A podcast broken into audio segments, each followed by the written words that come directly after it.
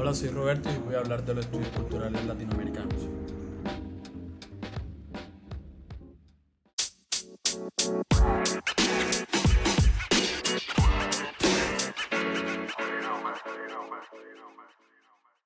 Pero ¿qué son los estudios culturales? Los estudios culturales pues tienen su origen en la década del 60 del siglo XX, más exactamente en el año 1964, con el discurso de inauguración de Richard Hogarth del Centro de Estudios Culturales Contemporáneos.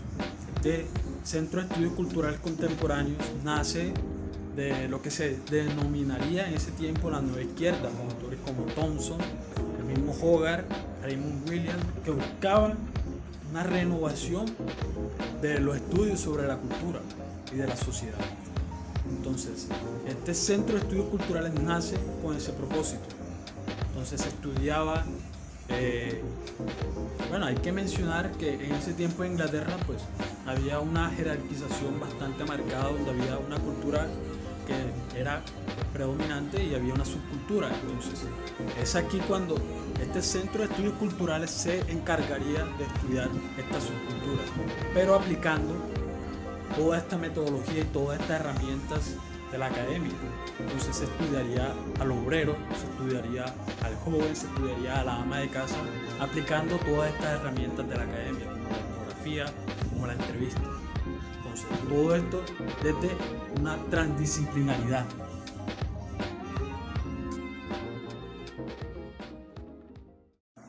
Como ya lo mencioné, los estudios culturales nacieron eh, desde esta marginalidad con esto que fue llamado o fue denominado la nueva izquierda.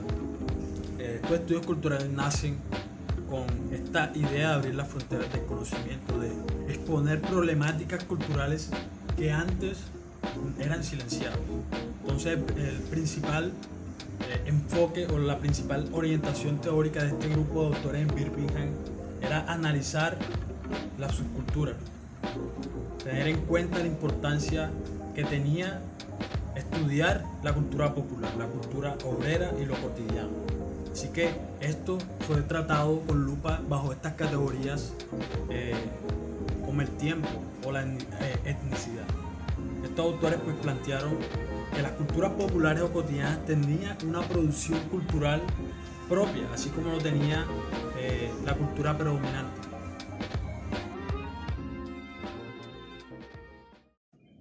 Definir los estudios culturales latinoamericanos, los CECLA, es complejo porque se podría decir que no constituyen un apéndice de los estudios culturales en general, ya que son diversas temáticas, diversos, diversas problemáticas las que se presentan en Latinoamérica y las que tienen un trasfondo un poco diferente con relación a los estudios culturales o a las temáticas que los estudios culturales en general estaban tratando.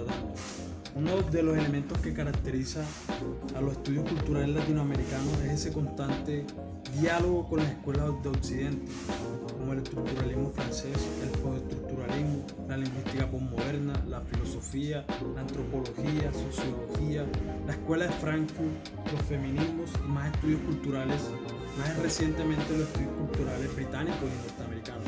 Entonces podemos ver que el carácter de los estudios culturales latinoamericanos es interdisciplinario. Y esta interdisciplinaridad nace o es producto del colonialismo. Y para hablar del colonialismo es necesario hablar de eh, mundo moderno, ya que sin modernidad no hay colonialidad.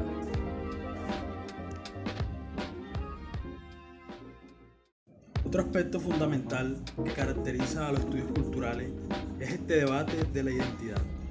Y uno de los aspectos que más ha tenido relación con este debate identitario es la historiografía, ya que ha tenido un papel fundamental en este proceso de construcción de América. Y esto empezaría pues, con las crónicas del siglo XVI siglo XVII, luego con la internacionalización de estos debates en el siglo XVIII sobre la supuesta inferioridad del Nuevo Mundo y la dialéctica entre la ilustración española y la, e hispanoamericana. Y luego continuaría en el siglo XIX con la época del historicismo en América.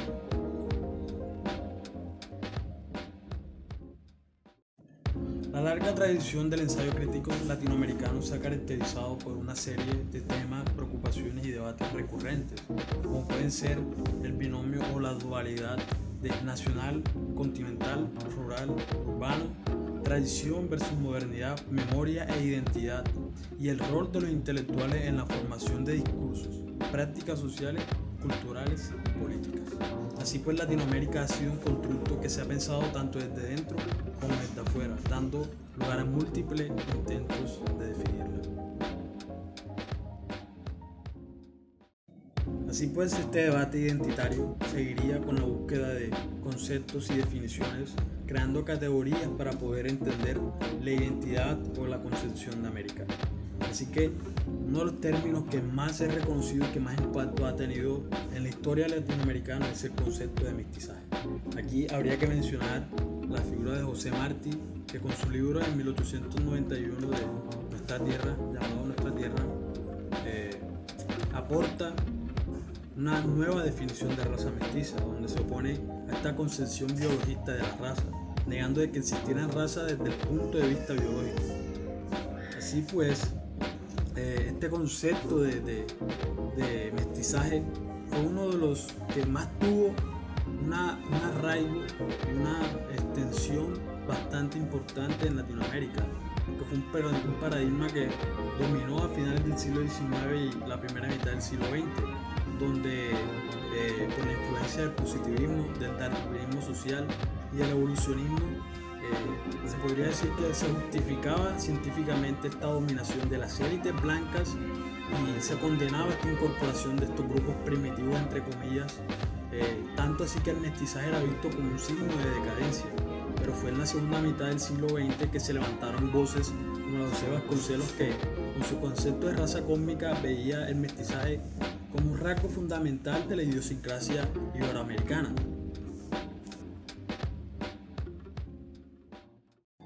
Siguiendo con el debate identitario, podemos mencionar otros términos. Uno de ellos es la transculturación que fue planteada por Fernando Ortiz en 1940. Este término hace referencia a las transmutaciones de las culturas, es decir, a la manera como coexisten las culturas y cómo las culturas en conflicto tanto ganan como pierden a través de este contacto. Otro término que podemos mencionar es el término de hibridación, planteado por Néstor García Canclini en 1989. Aquí este autor plantea que estos procesos socioculturales en los que las estructuras o prácticas discretas que existían de forma separada se combinan y así de esta manera generan nuevas estructuras, nuevos objetos y nuevas prácticas. Esto permite reconciliar las contradicciones entre lo moderno y lo tradicional. Así pues, siguiendo este debate identitario, y para responder las principales preguntas de cómo Latinoamérica se piensa a sí misma, es necesario mencionar distintas visiones, distintas corrientes. La primera que mencionaremos es esta escuela arielista, que fue representada por Pedro Enrique Ureña, Alfonso Reyes y Mariano González. Esta escuela que hereda el pensamiento de, del intelectual uruguayo José Enrique Rodó, eh, que fue basada pues, en su obra más conocida que es Ariel, eh, estuvo bajo el impacto de la intervención norteamericana en Cuba, en un contexto de guerra frente a los Estados Unidos, así que él plantea la necesidad de defender unos valores latinos frente a esta nueva potencia del norte.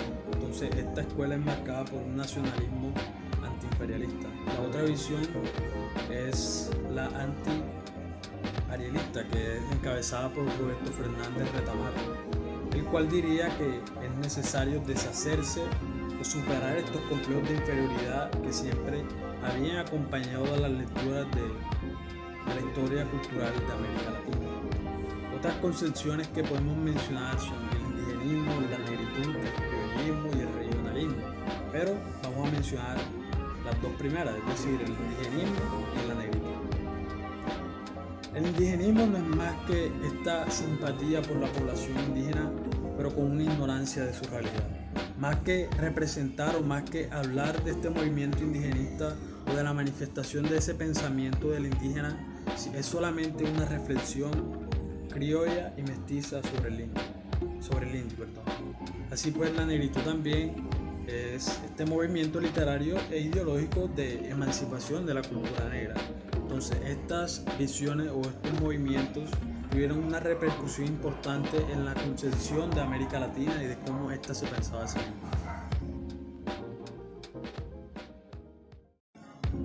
Se puede hablar en la actualidad de tres etapas claves cuanto a los estudios culturales. La primera etapa coincide con la década del 60 y el 70, donde hubo cambios en cuanto a lo político, lo social y lo cultural. Hubo aquí una visión optimista con relación a Latinoamérica. La segunda etapa coincide con la década del, 70, del 80, que es llamada la década perdida. Este periodo se caracteriza por la globalización de las economías, de la sociedad y de las culturas, así también como este modelo neoliberal. Y por último, la etapa de los años 90 hasta la actualidad, que es la explosión del campo. Aquí los ECLA se trasladaron fuera de Latinoamérica y se institucionalizaron en los Estados Unidos con repercusiones teóricas, metodológicas y geopolíticas. Con lo que se ha hablado de los ECLA podemos rescatar este gran aporte que ha tenido o que han tenido estos estudios culturales en el ámbito de la historia latinoamericana.